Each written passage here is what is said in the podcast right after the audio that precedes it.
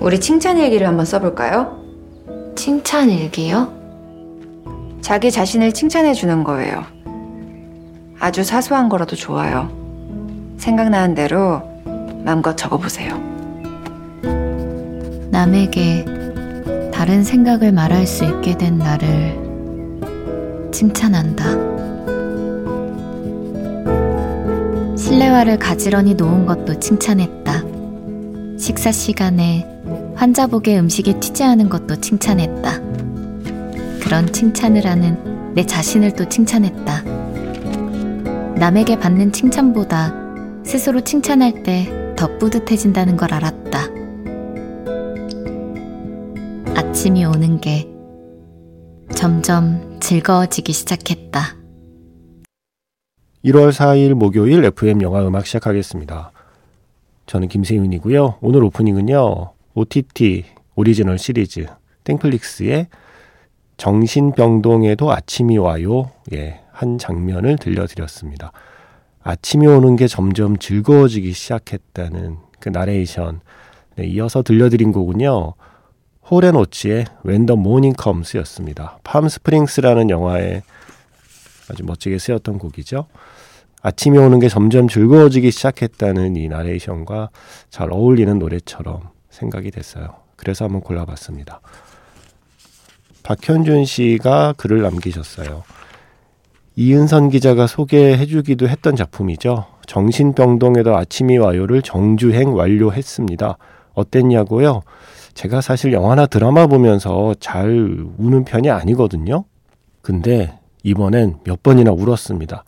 아픈 사람이든 아니든 인간에 대한 애정과 토닥임, 그리고 군더더기 없고 과장 없는 연출. 보는 내내 감탄과 울음, 웃음이 끊이질 않았어요. 이 드라마의 시즌2가 꼭 만들어졌으면 좋겠어요. 마지막 12번째 에피소드가 끝난 뒤에도 계속 궁금하거든요. 하루하루 경계선에서 웃고 울고 싸우고 토닥이고 안아주는 드라마 속 인물들의 뒷이야기가 라고 해주셨습니다. 저랑 비슷한 시기에 정주행을 완료하셨나 봐요.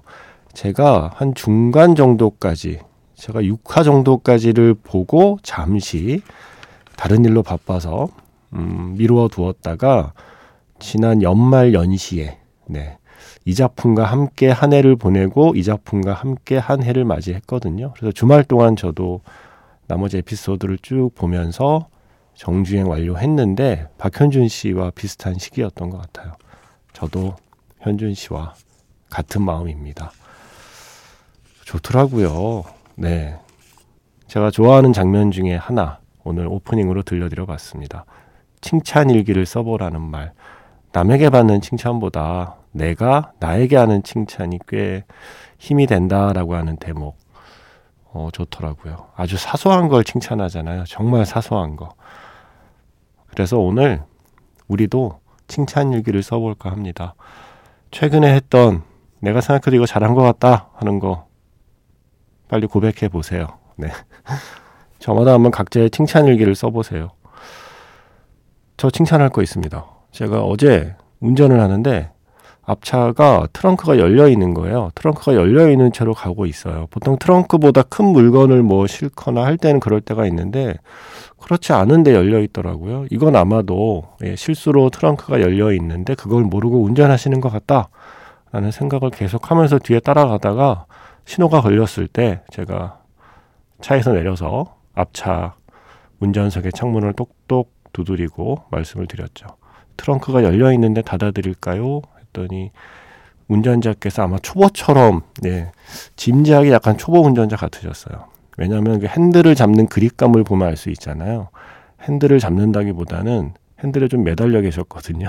그리고 핸들을 돌리겠다는 마음보다는 핸들을 뽑아버리겠다는 마음으로 이렇게 힘을 잔뜩 준 그 손을 보았을 때 아마도 초보로 짐작되는 여성 운전자께서 되게 고마워하시더라고요. 그래서 제가 그 트렁크를 닫아드렸습니다. 이런 저를 칭찬합니다. 네. 여러분은 칭찬할 거 없나요? 뭐 이런 것도 좋고 이보다 더 대단한 일도 좋고 이보다 더 하찮은 일도 좋고 아주 작은 것도 칭찬할 거 있으면 지금 칭찬해 주세요 스스로를 문자 번호 샵 8000번이고요 짧은 건 50원, 긴 건 100원의 추가 정보 이용료가 붙습니다. 스마트 라디오 미니 미니 어플은 무료이고요. MBC 홈페이지 들어오셔서 라디오에 FM 영화 음악 페이지에 들어오셔서 길게 칭찬할 게 있으면 사연과 신청곡 게시판에 글을 남겨주시고 다른 사람 모르게 스스로를 칭찬하고 싶으시면 카카오톡 채널 FM 영화 음악으로 DJ만 볼 수 있는 채널이니까요. 사연과 신청곡 그리고 칭찬 일기 많이 많이 보내주세요.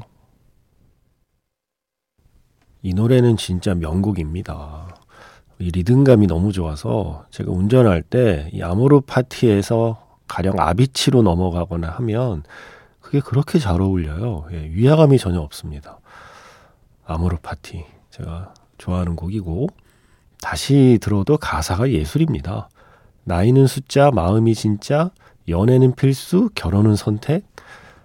그런데 그 다음 가사가 진짜 예, 눈물은 이별의 거품일 뿐이야.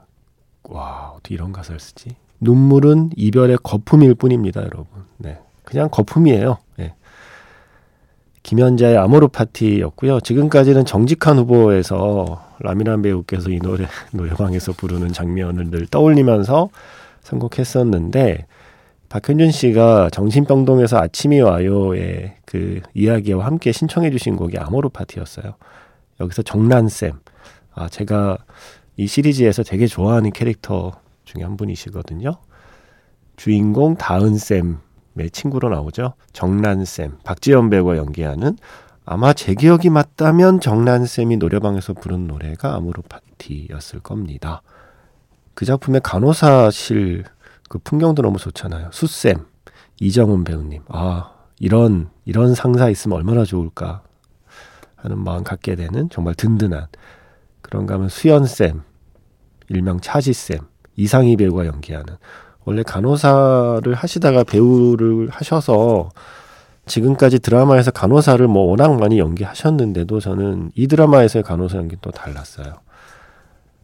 그 자신의 서사가 아주 중요하게 담겨 있는 역할이었고 또 들레쌤, 오 매력적이던데요. 민들레쌤, 이이담 배우님. 음, 그래서 저도 마치 그 간호사실의 한 일원이 된 것처럼 저도 재밌게 본 드라마라 어, 아모르 파티 선곡해봤습니다. 그 작품에서 손우정아 씨의 노래도 있고 뭐 다른 좋은 곡도 많은데 이 노래를 골라주신 박현준 씨 칭찬합니다. 네, 칭찬하겠습니다. 0408번 새해 첫날부터 옷장 정리하며 영화 음악 들어요. 너무 졸린데 영음이 있어서 힘내며 다시 정리해요. 와 새해 첫날부터 옷장 정리할 마음을 먹는 0408번님 칭찬합니다. 네, 이건 충분히 칭찬할 일입니다. 무사히 다 끝내셨나요? 오. 저는 옷장과 책장은 음, 죽을 때까지 정리를 못하지 않을까라는 생각을 하고 있는데 대단하십니다. 어, 자주 사연 주시는 임여섭 씨는 보통 영화 음악 듣고 3시에 자서 겨우 4시간 자고 아침에 출근했었는데 어, 다음 주 월요일까지 휴가라서 아침에 일찍 일어나는 부담 없이 방송을 들을 수 있어 좋아요. 와, 휴가이신데도 지금 이 방송을 놓치지 않겠다. 칭찬합니다. 어, 칭찬할 거 많네. 예. 어, 스스로를 칭찬하고 싶은 거 예, 많이 많이 보내주세요. 제가 앞으로 틈틈이 소개해 드릴게요. 제가 함께 칭찬해 드리겠습니다. 정신병동에도 아침이 와요의 또 다른 노래방 장면의 노래를 듣다가 제가 너무 반가워서 그 장면도 너무 재밌고 이 드라마가요 약간 이상한 변호사 우영우를 볼 때의 기분과 약간 비슷해요. 이 제작진은 다른데 아마 보신 분들은 좀 느낄 거예요. 이상한 변호사 우영우를 보면서 느꼈던 내 마음의 어떤 그 갈래들, 그 스펙트럼들이 이 작품과 좀 많이 겹치거든요. 되게 기분 좋으면서도 또 뭉클하면서도 내가 잘 몰랐던 것에 대해서 좀 새로운 거를 배우는 그런 기쁨도 있고, 예. 그리고 중간중간 꽤 재밌는 그 장면들이 있는데, 바로 이 노래방 장면입니다. 물론, 그렇게 재밌다가 한순간 또 완전히 분위기가 달라지는 노래방 장면이기도 하거든요. 이은선 기자도 잠깐 언급했던 반갑더라고요. 이 노래를 부릅니다. 소찬위의 Tears. 아이고 숨차다. 아이고 숨차다. 아이고 다리 풀린다. 하는 느낌이 마지막에 음악에 묻어나지 않나요? 저스틴 허이치의 스코어 부두마마 영화 바빌론의 스코어였고요. 그전에는 2412번 쓰시는 분께서 신청해 주신 곡 영화 슬럼덕 밀리어네어에서 자이호 오늘은 AR 라흐만과 푸시켓 돌스가 함께한 버전으로 들려드렸고요. 그 전에는 소찬이의 Tears 정신병동에도 아침이 와요에 쓰인 노래였습니다. 저는 이 바빌론만 들으면 뭔가 기차놀이가 생각이 나요. 기차놀이 하면서 뺑뺑 돌아야 될 것 같아요. 제가 맨 앞에 있었는데 제 뒤에 제 허리 잡고 잘 따라오셨나요? 바빌론? 어, 새해도 되고 해서 한번 달려봤습니다. 예, 소찬이, 자이호, 부두마마 한 이 세 곡 정도. 사실은 한 두세 곡 더 붙여서 한번 진 빠지게 해드릴까 하다가 예, 일단 여기까지. 6433번. 안녕하세요. 이 시간에 라디오에 사연을 보내는 건 처음인데요. 얼마 전에 잠깐만이라는 토크쇼에서 처음 목소리를 들었습니다. 아, 제가 노중훈 작가님과 그리고 김겨울 작가님과 함께 했던 그 행사 때 그 방송을 들으시면서 처음 저의 존재를 아셨군요. 이 사람은 누구지? 다음에 한번 라디오 들어볼까 하는 생각을 했었는데 이 시간에 하고 계시네요. 지금 우리 가족은 해를 보기 위해 출발을 하면서 라디오를 켰어요. 2024년 올 한 해 우리 가족 좋은 일, 행복한 일 가득했으면 합니다. 그리고 남편이랑 하루에도 여러 번 싸우는데요. 올해는 싸우지 말고 현명하게 대처하고 지냈으면 합니다. 남편이 좋아하는 노래 윤하의 사건의 지평선 신청해요 라고 하셨습니다. 자, 일단 사건의 지평선이 쓰인 작품을 아직 못 찾아서 제가 다른 노래로 일단 하나 골라 놓았고요. 음, 고맙습니다. 잠깐만 토크쇼 덕분에 또 한 분의 청취자를 제가 확보했네요. 제가 이렇게 다른 프로그램 나가는 걸 저는 스스로 전단지 돌리러 간다고 생각하거든요. 그 전단지 보고 그 가게로 찾아오는 사람이 한 분은 있을 거잖아요. 왜 우리 이렇게 횡단보도에서 나눠주는 전단지 있잖아요. 그래서 그런 마음으로 내가 전단지다라는 생각으로 다른 방송에 출연 요청에 늘 즐거운 마음으로 가서 전단지를 드리고 옵니다. 그 전단지를 보고 6433번 쓰시는 분께서 오셨습니다. 환영합니다. 어, 이게 2023년 마지막 날에서 2024년 첫날 그 사이에 문자를 보내신 거예요. 그래도 온 가족이 새해 일출 본다고 같이 가고 좋네요. 애들 좀 더 크면요. 그거 안 돼요.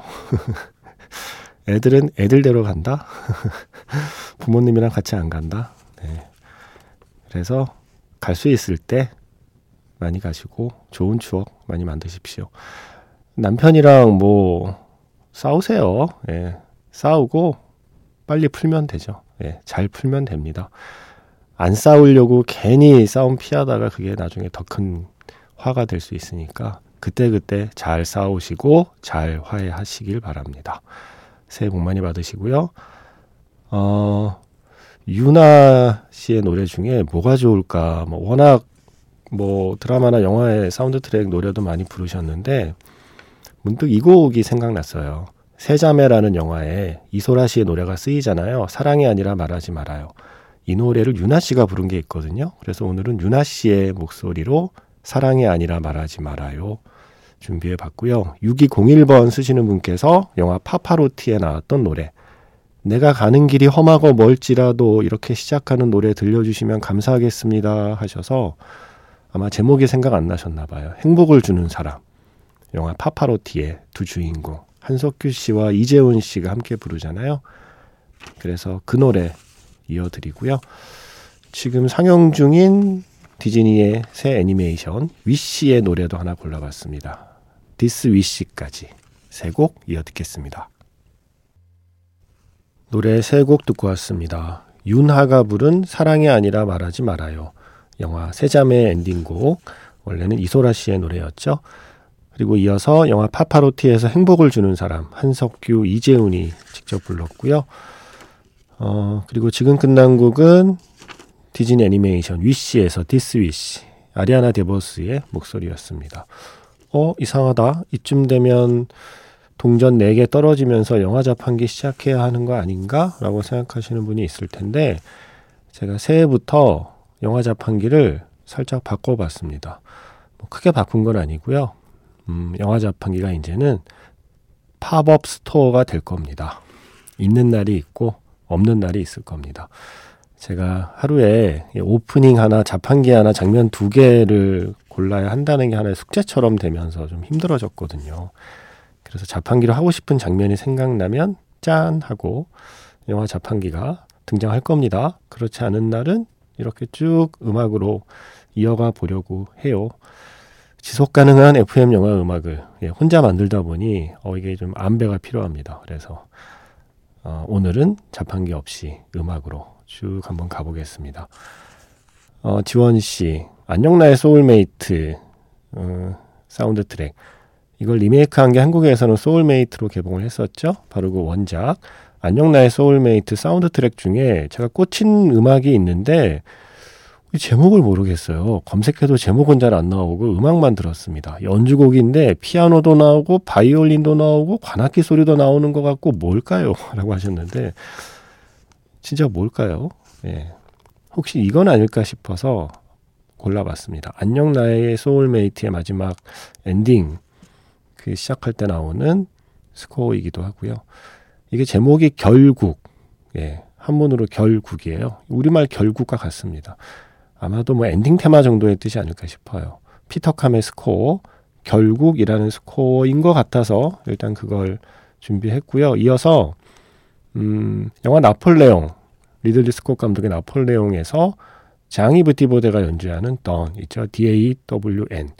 이 곡이 쓰여요. 오만가 편견의 음악으로 유명한데 초반에 나폴레옹과 조세핀 커플 그 장면에 오만가 편견의 이 음악을 쓰고 있더라고요. 어, 저도 오, 특이하다 했는데 마침 4576 쓰시는 분께서 신청해 주셔서 장이브 티버드의 연주로 던 다리오 마리아넬리의 스코어죠. 그리고 여기에 한 곡 더 이어볼게요. 한국 영화 남과 여에서 방준석 음악 감독이 프로듀싱한 그 사운드 트랙 그 중에 숲길을 걷다까지 세 곡의 연주곡 이어 듣겠습니다.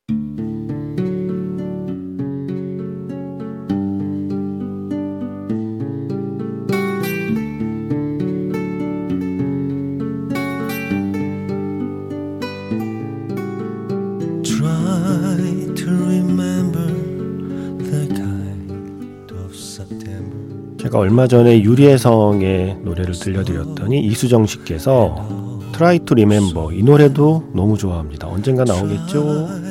네, 오늘 나갑니다. 여명이 부릅니다. 지금까지 FM 영화 음악 저는 김세윤이었습니다.